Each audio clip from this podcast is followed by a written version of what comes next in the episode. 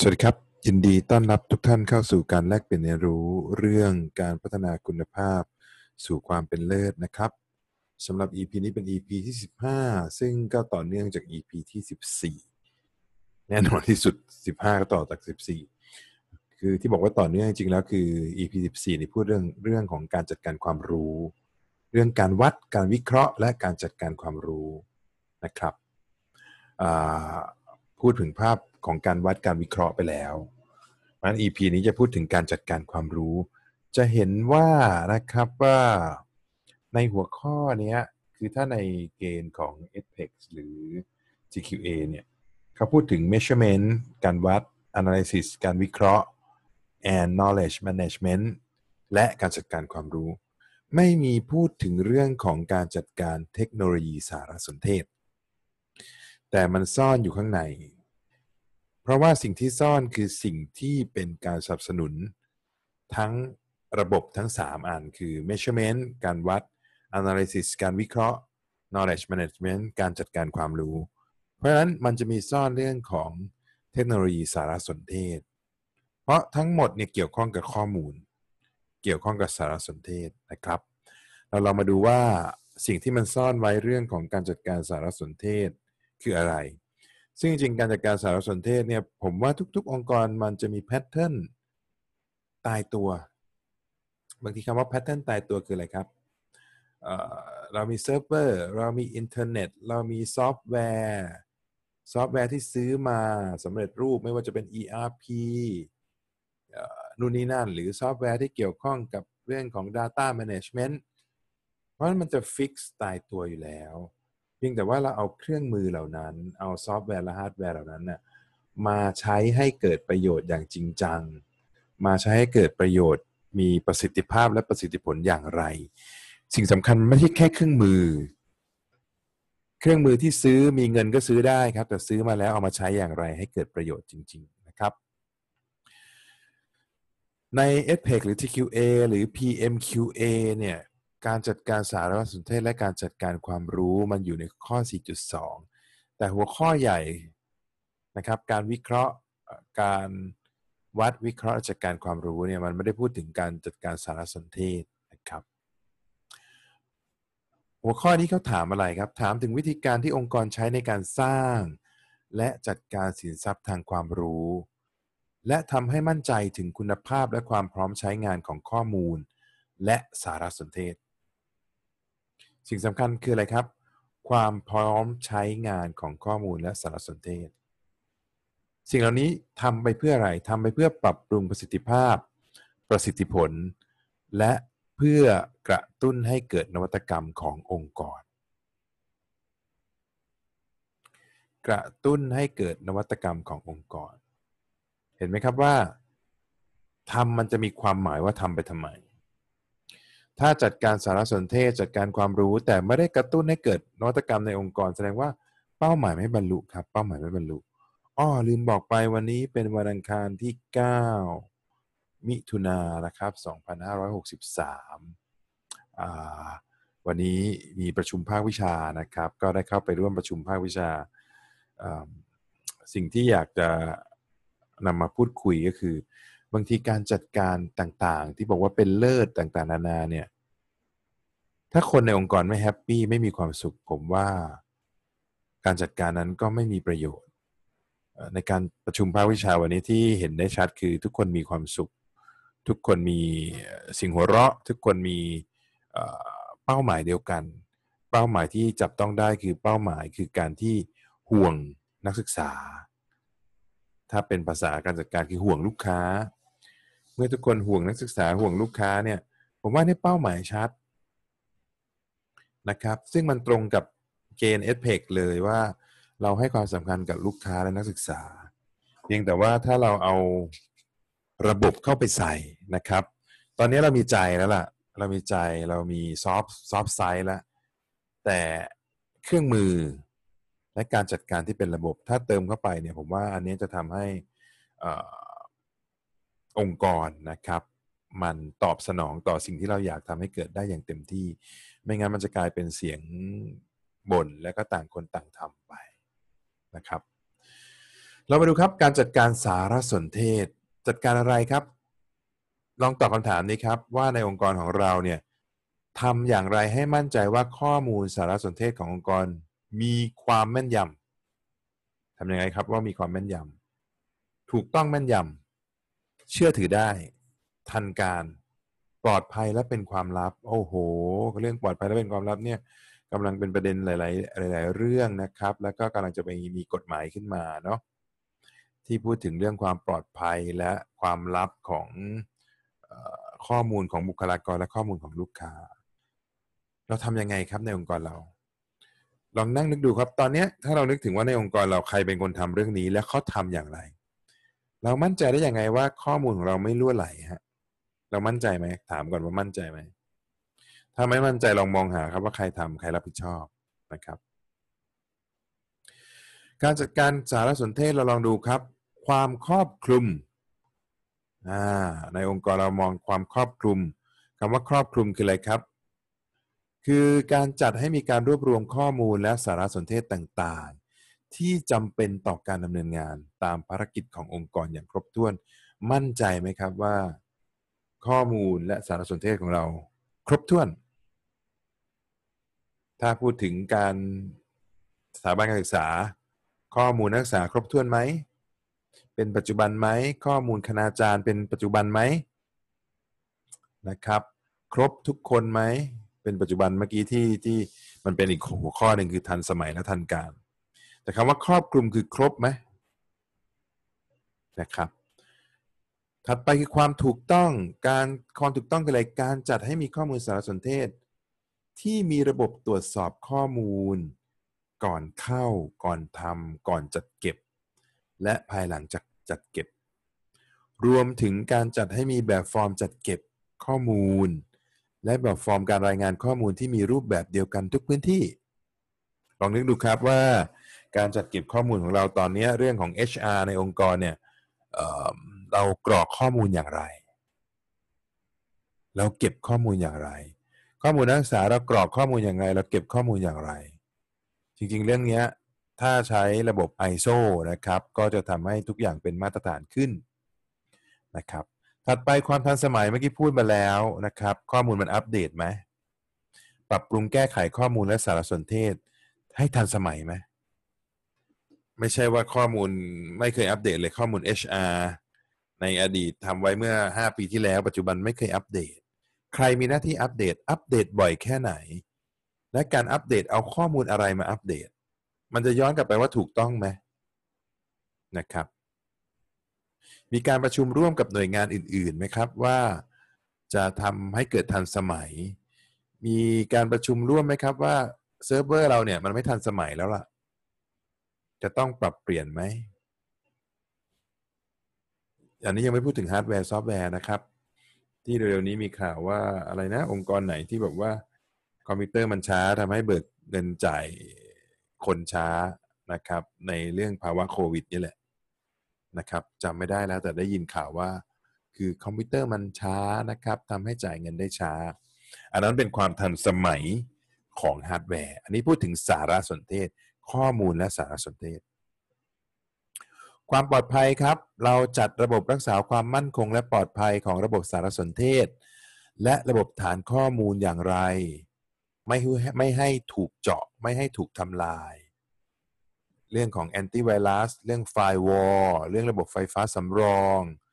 เรื่องการกำหนดสิทธิ์ให้ผู้ใช้ในแต่ระดับ access right นะครับทำยังไง ใครทำทำอย่างไรทำบ่อยแค่ไหน ตรวจสอบบ่อยแค่ไหน มั่นใจได้ยังไงว่าระบบที่มีอยู่นั้น ยังใช้การได้อยู่ ถัดไปคือทั้งเทคโนโลยีสารสนเทศและข้อมูลต้องใช้งานง่าย เพราะอะไรครับถ้าใช้ยากบุคลากร ลูกค้าผู้มีส่วนได้ส่วนเสีย ผู้มีสิทธิ์เข้าใช้เนี่ยก็รู้สึกว่า โอ้โห ยากเย็นเข็นใจในการใช้ ยากเย็นเข็นใจในการได้ข้อมูลออกมานะครับ เพราะฉะนั้นก็ต้องมีรูปแบบที่ใช้งานง่าย เราพัฒนาระบบอะไรขึ้นมาสักอย่างหนึ่งก็คงต้องทำให้คนใช้รู้สึกใช้ง่ายนะครับ และที่สำคัญอยากย้ำตรงนี้เลยมาตรการรักษาความมั่นคงปลอดภัยของเทคโนโลยีสารสนเทศต้องมีอะไรบ้าง 1. นโยบายความมั่นคงปลอดภัยมีนโยบายออกมายังครับ แต่รัฐบาลก็คงกำลังจะมีออกมาเนอะเราคงบางองค์กรก็ก็ไม่ผิดหรอกนะที่ต้องรอหน่วยเหนือขึ้นไป ที่จะบอกว่ามีนโยบายออกมา แต่จริงเราไม่ต้องรอหน่วยเหนือหรอกครับ เราสามารถดำเนินการได้ก่อนนะครับ ในระดับที่เรารับผิดชอบได้นะครับ แล้วก็มีคนที่ดูแลความมั่นคงปลอดภัยไหมนะครับ มีจัดองค์กร จัดบุคลากร จัดหน่วยงานในการดูแลความมั่นคงปลอดภัยไหมนะครับ อันที่สามมีการจัดการ สินทรัพย์ทรัพย์สินไหมนะครับ นอกจากความมั่นคงปลอดภัยคำว่าทรัพย์สินนี่คืออะไรครับ อุปกรณ์ต่างๆ ฮาร์ดแวร์ ซอฟต์แวร์ คอมพิวเตอร์นะครับ มีดูเรื่องของความมั่นคงปลอดภัยเกี่ยวกับบุคลากรไหม ไม่ว่าจะเป็นข้อมูลต่างๆ ข้อมูลที่เป็นควรเป็นความลับ ข้อมูลที่ sensitive ต่างๆ ความมั่นคงปลอดภัยทางกายภาพครับ เนาะอาคารสถานที่ไฟฟ้า ไฟฟ้าดับไฟสำรองเออเรื่องของหลังคาไม่รั่ว น้ำไหลลงมานองเซิร์ฟเวอร์อะไรเงี้ย มีบางบางองค์กรนะฮะ ด้านบนเป็นที่เก็บแทงน้ำหรือเป็นเก็บสระเป็นสระว่ายน้ำอย่างเงี้ยด้านล่างมีเซิร์ฟเวอร์มีอุปกรณ์ต่างๆเยอะแยะนะครับ ถัดมาคือการบริหารการสื่อสารและการดำเนินการคืออะไรครับ การสื่อสารการส่งต่อข้อมูล การดำเนินการเกี่ยวข้องกับสารสนเทศ การใช้โซเชียลมีเดียพวกนี้เราดูยังไงครับว่ามั่นคงปลอดภัย อันที่ 7 นะครับ การควบคุมการเข้าถึงระบบ access control ใครเข้าถึงระบบได้บ้าง สมัยนี้มี VPN ที่เข้าจาก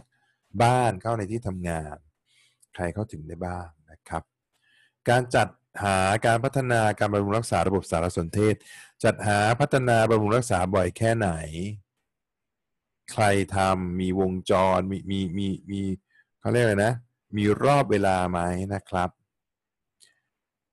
การซ้อมการจัดเหตุการณ์ที่เกี่ยวข้องกับการซ้อมเรื่องความมั่นคงปลอดภัย มีการซ้อมไหมครับ ซ้อมเสร็จแล้วคือการบริหารความต่อเนื่องในการดำเนินการ และอีกข้อหนึ่งข้อสุดท้ายการทำให้สอดคล้องตามข้อกำหนด compliance ข้อกำหนดของอะไร ข้อกำหนดของกฎหมาย ข้อกำหนดของมาตรฐาน ถ้าเราจะ apply ตามมาตรฐานของเอ่อ ISO เราก็ต้องทำทำแบบ compliance นะครับอันในเรื่องของ IT สมัยนี้เขาเรียกว่า system management มีอะไรบ้างครับ application monitoring นะครับ เราเรามีแอปเยอะนะ เรามีแอป เราพัฒนาแอป พัฒนาซอฟต์แวร์ หรือเราใช้ซอฟต์แวร์ต่างๆ application monitoring เป็นยังไง แน่นอน เรื่องของซอฟต์แวร์ลิขสิทธิ์ต่างๆ ก็สำคัญเนาะทำให้องค์กรนี้สามารถเสียชื่อเสียงได้เลยนะครับ เคยมีเรื่องเล่าว่า เวลามีคนมาตรวจว่าเรามีซอฟต์แวร์ผิดลิขสิทธิ์ไหม วันนั้นน่ะตึกตึกที่เกี่ยวข้องกับคอมพิวเตอร์ไฟฟ้าดับทันที เข้าไปตรวจไม่ได้ ไม่แน่ใจว่าไฟฟ้าดับด้วยความตั้งใจหรือเปล่านะครับ ถัดไปเป็น Network Monitoring นะครับ เรื่องของการดูการตรวจสอบการควบคุมเน็ตเวิร์กต่างๆนะครับ เรื่อง Asset Inventory นะครับ เรื่องพัสดุเรื่องการคงคลังของสินค้าหรือพัสดุหรือวัสดุที่เกี่ยวข้องกับกับฮาร์ดแวร์ซอฟต์แวร์นะครับ System Admin ครับ System Admin แน่นอนที่สุดในเรื่องระบบสารสนเทศ ใครเป็น System Admin ทำอะไรมีขั้นตอนชัดเจนไหม เรื่อง IT Security and Compliance เมื่อกี้พูดแล้วนะครับ เรื่อง Automation นะครับ เรื่องการจัดการระบบออโตเมติกต่างๆนะครับ สมัยนี้ก็มีเรื่องของออนไลน์ต่างๆเนาะและที่สำคัญระบบ IT ของเรามีเรื่อง Help Desk ไหมครับ Service Desk การให้ความช่วยเหลือการให้คำแนะนำการให้คำปรึกษา การแก้ไขปัญหานะครับ อันนี้ก็จะมีตัวอย่างของจริง ๆ มีตัวอย่างที่ดีของการจัดการสารสนเทศในหลาย ๆ ที่ในองค์กรที่ได้รับรางวัลนะครับ แต่ถ้าดูจริง ๆ แล้วมันก็ไม่แตกต่างหลายที่ทำแบบเดียวกันฮะทำมีระบบ ERP ไหมมีอินทราเน็ตไหมมีอินเทอร์เน็ตไหมมีเซิร์ฟเวอร์ไหม มี backup server ไหมเพียงแต่ว่าเราเขียนให้ออกมาเป็นระบบอย่างไร เราระระบุให้ออกมาเป็นระบบอย่างไร ข้อมูลที่สำคัญคืออะไรนะครับ ข้อมูลต่างๆ ที่เกี่ยวข้องกับพันธกิจคืออะไร เพราะฉะนั้นระบบที่มันเป็นซอฟต์แวร์ฮาร์ดแวร์มันไม่ต่างหรอกครับ มันจะต่างกันตรงเรื่องของเอาระบบนั้นไปใช้ตอบสนองต่อเรื่องของการวัดวิเคราะห์จัดการความรู้อย่างไร อ่าเรามาดูการจัดการความรู้ครับ การจัดการความรู้ทำกันมานานเนาะเห็นหลาย ๆ ที่บางที่ก็ทำมานานแล้วก็เลิกทำผมก็ไม่แน่ใจว่าทำไมเลิกทำเลิกทำเพราะไม่เห็นประโยชน์หรือเปล่า จัดการความรู้ไปทำไมครับ จัดการความรู้พูดไปแล้วใน EP ก่อน ๆ ก็คือ เพื่อให้เกิดนวัตกรรม เพื่อให้เกิดสินค้าและบริการ เพื่อตอบสนองวิสัยทัศน์พันธกิจขององค์กร ขั้นตอนมีอะไรครับ แน่นอน เราจะจัดการความรู้เนี่ย เราต้องเตรียมการเนาะแล้วก็ปรับเปลี่ยนพฤติกรรมของคนด้วย ปรับเปลี่ยนพฤติกรรมของคนคืออะไร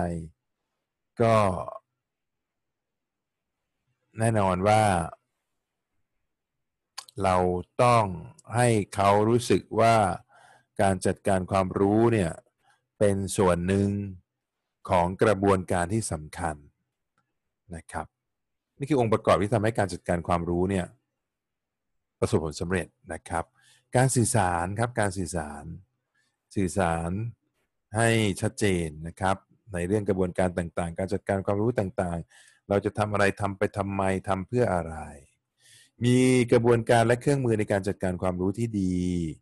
อนนี้เครื่องมือมีมากมาย กระบวนการมีมากมาย เทคโนโลยีสารสนเทศก็มีมากมาย แล้วก็ฝึกอบรมและเรียนรู้ ฝึกอบรม อะไรครับ ฝึกอบรมเรื่องของการจัดการความรู้จริงๆผมไม่ค่อยชอบการฝึกอบรมเท่าไหร่สมัยนี้นะครับบางทีมันเซลฟ์เลิร์นนิ่งได้นะครับแต่ต้องมีกระบวนการที่จะให้เขารู้ว่าจริงๆเรียนรู้การจัดการความรู้ แล้วก็เรียนรู้จากความรู้ที่อยู่ในระบบ knowledge management ด้วยนะครับ และถัดไปก็คือวัดผลวัดผลประสิทธิภาพ ประสิทธิผลของการจัดการความรู้ วัดอย่างไร ตัวชี้วัดคืออะไรครับ ตัวชี้วัดคือองค์ความรู้ที่อยู่ใน knowledge bank ไหมไม่น่าใช่ อาจจะเป็นส่วนหนึ่งแต่เป็น leading indicator ส่วน nagging คืออะไรครับ เกิดการปรับปรุงพัฒนา ตอบสนองต่อความต้องการและความคาดหวังของลูกค้าได้อย่างดี มีนวัตกรรมใหม่ ๆ เกิดขึ้น การวัดผลกับการจัดการความรู้ หลังจากนั้นก็ต้องมีการยกย่องชมเชยและให้รางวัลนะครับ นี่คือองค์ประกอบที่จะทำให้เกิด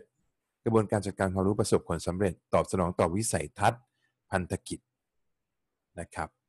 วิสัยทัศน์พันธกิจก็ต้องระบุเป้าหมายของการจัดการความรู้ให้ชัดเจน ส่วนขั้นตอนภายในของกระบวนการจัดการความรู้มีอะไรบ้าง อันนี้ผมว่าทุกคนก็เรียนรู้เรื่องนี้ทำประกันคุณภาพมาเยอะ อันที่หนึ่งบ่งชี้ความรู้ knowledge identification เราจะเอาความรู้เรื่องอะไรประเด็นไหน นะครับ จากใคร แล้วก็ถัดมาคือการสร้างและแสวงหาความรู้ เราบ่งบ่งชี้ความรู้แล้วอ่าความรู้เรื่องนี้เราจะไปแสวงหาจากใคร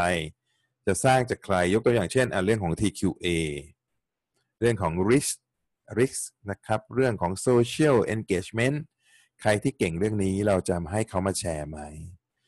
แล้วก็จัดการความรู้ให้เป็นระบบคำว่าเป็นระบบคือ เขาก็ต้องมี input process output outcome ใครทำทำอะไรทำที่ไหนทำเมื่อไหร่ทำอย่างไรทำแล้วได้อะไรนะครับ แล้วก็ประมวลผลแล้วก็กันกรองความรู้ที่ได้ออกมานะครับ หลังจากนั้นก็ต้องมีเรื่องของ knowledge access ก็คือเข้าถึงความรู้ได้ด้วยนะ มีคลังแล้วก็ต้องให้คนเข้าถึง แล้วก็แบ่งปันความรู้ knowledge sharing แล้วก็มีการเรียนรู้ก็คือ learning นะครับ นั่นคือภาพของการจัดการความรู้คำถามคือที่ผมพูดไปในองค์กรท่านทำตรงไหนแล้วบ้าง หรือยังไม่ได้ทำหรืออยากจะนึกจะทำก็ทำโดยไม่เป็นระบบนะครับ จริงๆ แล้วการจัดการความรู้มันก็มีพัฒนาการเนาะสมัยนี้ชอบเรียกเขาเรียกอะไรนะ Thailand 4.0 KM ก็มีนะครับ Thailand 4.0 ก็ต้องเป็น knowledge management 4.0 นะครับ เรามาดู KM 1.0 คืออะไรครับ KM 1.0 เนี่ยโฟกัสไปตอนเรื่องของการรวบรวมความรู้ รวบรวมความรู้ รวบรวมความรู้ก่อนที่ความรู้จะหายไป หรือก่อนที่ความรู้จะเดินออกไปจากองค์กรเนี่ยส่วนใหญ่จะชอบอันนี้คือ capture knowledge collecting knowledge ก่อน แล้วก็บางทีก็เน้นไปที่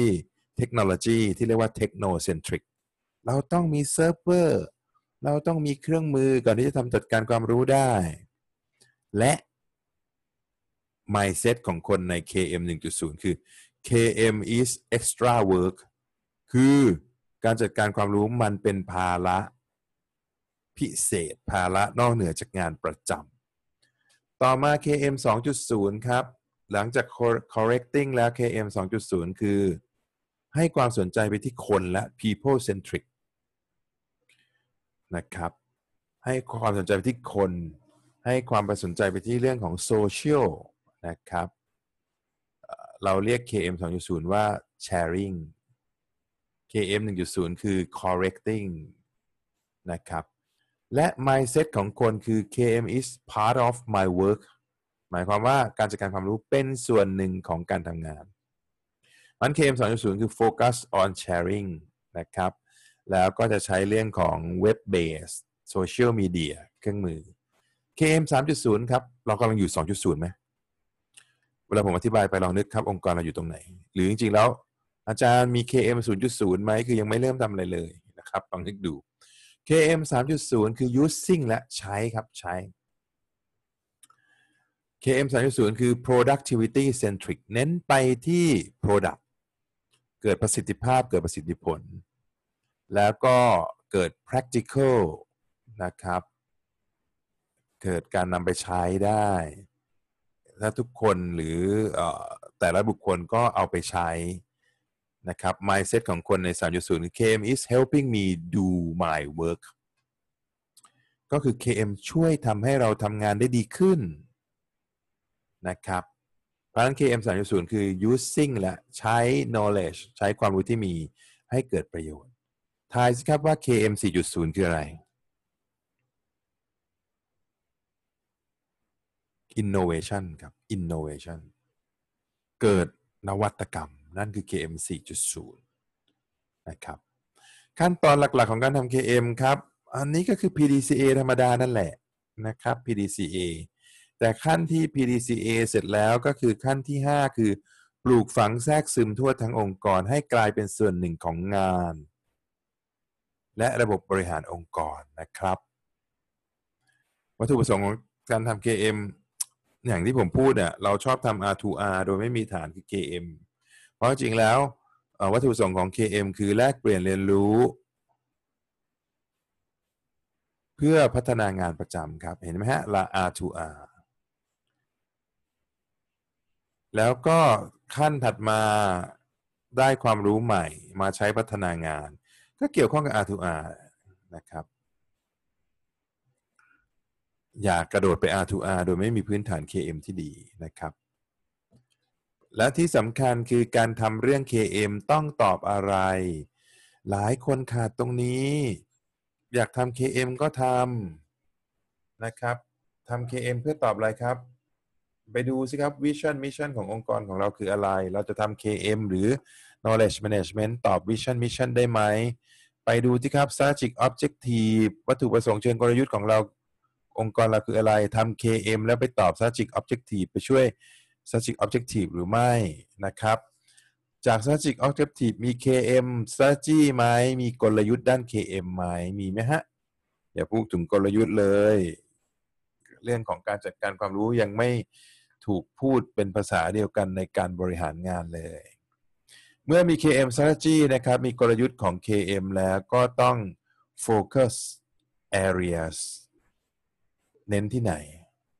นะครับเป้าหมายของ KM จะเน้นที่ไหน จาก strategy ก็ต้องเน้นมาที่เป้าหมายนะครับ แล้วก็จะเกิด action plan ของ KM ให้ชัดเจน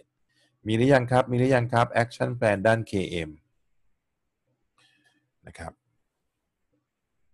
เพราะนั้นนั่นคือสิ่งที่จะบอกได้ว่าเราจะทำ KM ให้เป็นระบบอย่างไร เรามีความรู้เกี่ยวกับ customer knowledge ไหม เรามี knowledge ความรู้ในกระบวนการทำงานเราหรือยัง knowledge ที่เกี่ยวข้องกับ product and service ความรู้ที่เกี่ยวข้องกับผลิตภัณฑ์และบริการ ความรู้ที่อยู่ในตัวบุคคล ความรู้ที่เกี่ยวข้องกับ stakeholder relationship ความรู้ที่เกี่ยวข้องกับ business environmental คือสภาพแวดล้อมของการท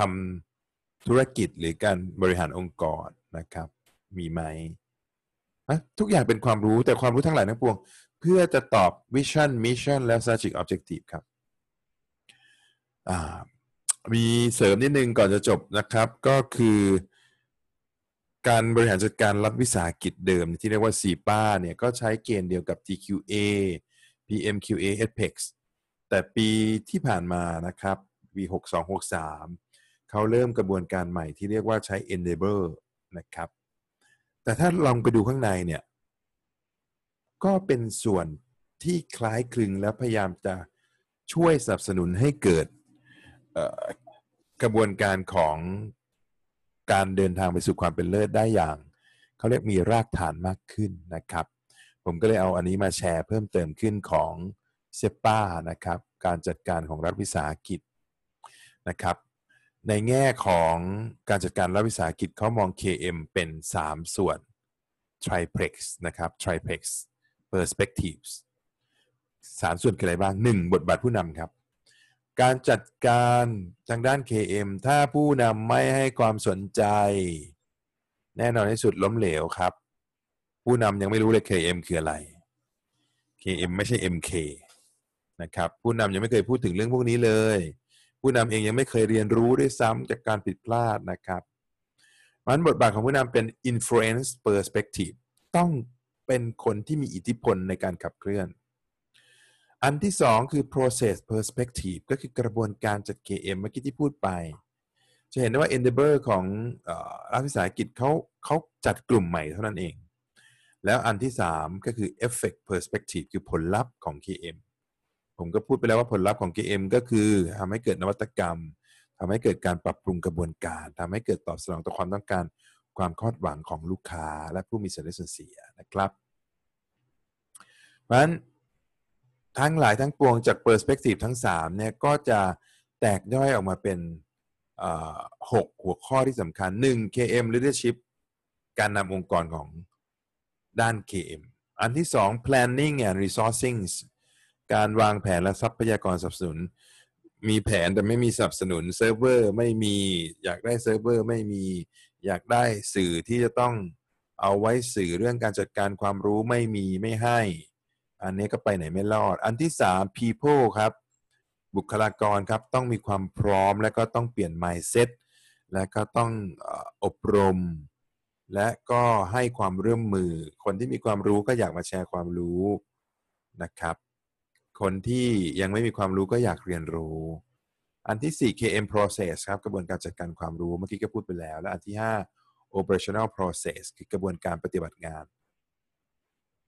KM process จะช่วยให้ operational process ดีขึ้นครับ และอันที่ 6 คือ KM resource ผลลัพธ์ของการจัดการความรู้ ผลลัพธ์ของการจัดการความรู้ต้องเป็นผลลัพธ์ที่ทำให้องค์กรนั้นพัฒนา และทำให้ผลลัพธ์ขององค์กรดีขึ้นด้วยนะครับ บทบาทของผู้นำ influence perspective กำหนดวิสัยทัศน์พันธกิจขับเคลื่อน ให้การสนับสนุนสร้างแรงจูงใจ สร้างเวทีนะครับ สร้างวัฒนธรรม อยากให้คนเรียนรู้ อยากให้คนแชร์ไอเดีย ถ้าผู้นำเป็นผู้นำที่ชอบคิดว่าตัวเองเก่ง แล้วใครพูดไอเดียมาก็ตบคว่ำหมด อันนี้รับรองได้ครับ ไม่เกิดวัฒนธรรม influence perspective เนี่ยล้มเหลวเลยนำองค์กรวางแผนนะครับ แล้วก็เชื่อมโยงกับบุคลากร เห็นไหมฮะหกประเด็นนั้นบทบาทของผู้นำ หรือ influence perspective อยู่ที่การนำองค์กรอยู่ที่การวางแผนและอยู่ที่บุคลากรนะครับมาจริง ๆ ผู้นำมีผลกระทบต่อทุก ๆ เรื่องนะครับ ในการบริหารจัดการ บทบาทของผู้นำระดับสูงในการมีส่วนร่วมกำหนดวิสัยทัศน์หรือทิศทางการดำเนินงาน หรือแนวนโยบายด้าน KM มีไหมฮะ ผู้บริหารพูดถึงเรื่องนี้ไหมเคยพูดไหมฮะเคยพูดไหมฮะถ้าไม่เคยพูดผู้นำลองไปดูครับ ช่องทางความถี่ในการสื่อสารเรื่องของ KM ผู้นำต้องพูดบ่อยๆ ถ้าผู้นำไม่พูดถึงเรื่องนี้ คนก็นึกว่าไม่ให้ความสำคัญ ผู้นำพูดถึงเรื่องอะไรบ่อยๆ คนก็นึกว่าให้ความสำคัญ แต่ผู้นำที่พูดถึงเรื่องบ่อยๆ แล้วดูจับต้องไม่ได้ไร้สาระ คนก็จะต้องบอกว่าไม่มีอะไรสำคัญ กลไกการติดตามสนับสนุนของผู้บริหารระดับสูงทำอย่างไร ผู้บริหารระดับสูงเป็นแบบอย่างที่ดีในเรื่อง KM หรือไม่ ผู้บริหารระดับสูงมีแนวทางในการกระตุ้นสร้างแรงจูงใจให้แก่บุคลากร เพื่อให้เกิดการมีส่วนร่วมหรือไม่นะครับ การวางแผนต้องมีกลยุทธ์ต้องมียุทธศาสตร์ ต้องมีเป้าหมายแต่ละปี ต้องมีการจัดสรรทรัพยากร เงินคนระบบไอทีมีไหม ถ้าไม่มีก็กลับไปทำให้มีถ้าอยากทำนะครับ บุคลากร สร้างแรงจูงใจ มีแนวทาง มี KM audit เนาะไม่ใช่แค่ตรวจสอบภายในด้านเงินด้านทองอย่างเดียวต้อง audit KM ด้วย การสร้างวัฒนธรรมของการเรียนรู้ร่วมกันนะครับ สร้างบรรยากาศที่เอื้อต่อการเรียนรู้ สร้างบรรยากาศที่เอื้อต่อการเรียนรู้ แล้วก็กระบวนการ process perspective นะครับกระบวนการจัดการความรู้ก็ที่พูดถึงนะครับกำหนดเป้าหมายแสวงหารวบรวมเรียกเรียงจัดเก็บเข้าถึงแลกเปลี่ยนรักษาทำให้ทันสมัย แล้วก็ใช้ประโยชน์นะครับ ส่วนกระบวนการปฏิบัติงานเมื่อใช้ประโยชน์ปุ๊บ ก็ แลกเปลี่ยนถ่ายโอน สร้างความตระหนักป้องกัน วิเคราะห์ระบุสาเหตุต่างๆ นี่คือกระบวนการปฏิบัติงานปุ๊บจากกระบวนการปฏิบัติงานเราพยายามหาให้เจอว่า อะไรคือประเด็นปัญหาอะไรคือสิ่งที่อยากพัฒนาปรับปรุง แล้วสิ่งนั้นก็จะเข้ามาสู่กระบวนการ KM อย่าลืมว่า KM กับกระบวนการปฏิบัติงานจะต้องไปด้วยกัน กระบวนการปฏิบัติงานมีปัญหาอะไร มีแกลบอะไร มีอะไรที่อยากเรียนรู้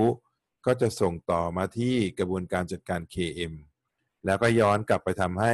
กระบวนการปฏิบัติงานนั้นดีขึ้นนะครับ สุดท้ายผลลัพธ์ครับ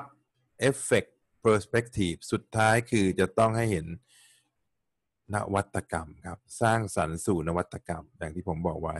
ผลลัพธ์ของการจัดการความรู้ซ้อนให้เห็นถึงความมีประสิทธิภาพของการจัดการความรู้ มีแนวโน้มที่ดีขึ้นอย่างต่อเนื่อง ผลลัพธ์ขององค์กรต้องดีขึ้น ดีขึ้นเพราะมีการจัดการความรู้ครับ ไม่ใช่ดีขึ้นเพราะฟลุกดีขึ้นเพราะบังเอิญแล้วก็สามารถต่อยอดผลลัพธ์ และขยายผลต่อการสร้างนวัตกรรมได้นะครับ เวลาเรามองอะไรก็ขอให้มองเป็นระบบ Input Process Output Outcome เช่นเดียวกัน KM ก็สามารถมองเป็น Input Process Output Outcome ได้นะครับ Input คืออะไร People Data Information Technology Financial Resources และก็ Infrastructure Process มีอะไรครับ Knowledge Capture Knowledge Synthesis Knowledge Sharing Knowledge assessment knowledge generation แล้วก็ outcome คืออะไร เกิดการเรียน learning เกิด awareness เกิดทัศนคติที่ดี เกิดเกิดความตั้งใจ action ที่เกิดขึ้นคืออะไรครับ มี decision making มีการปฏิบัติมี policy ที่เกิดขึ้นจากการทำ KM นะครับก็เป็น outcome เขาเรียก outcome ระยะแรกระยะ outcome ระยะกลางก็คือ intermediate outcome ก็คือการปรับปรุง system improve แล้วก็มี behavior change คนเริ่มเปลี่ยนพฤติกรรม จัดการความรู้เพื่อคนให้เกิดพฤติกรรม เปลี่ยนให้เป็นพฤติกรรมที่ดีพฤติกรรมที่มีคุณภาพ นะครับ ก็ทั้งกระบวนการก็ต้องมีการ assess นะครับนะครับ มีการ monitor มีการ evaluate มีการ learn ก็จะเป็นกระบวนการการจัดการ KM ที่เป็นกระบวนการนะครับ ก็จบสำหรับ EP ที่15 เรื่องการจัดการความรู้และก็สารสนเทศ ไว้แต่เพียงเท่านี้นะครับสำหรับ EP 16 ยังนึกไม่ออก แต่คาดว่าจะเป็นเรื่องการมุ่งเน้นลูกค้านะครับ EP นี้จบไว้แค่นี้ครับ สวัสดีครับ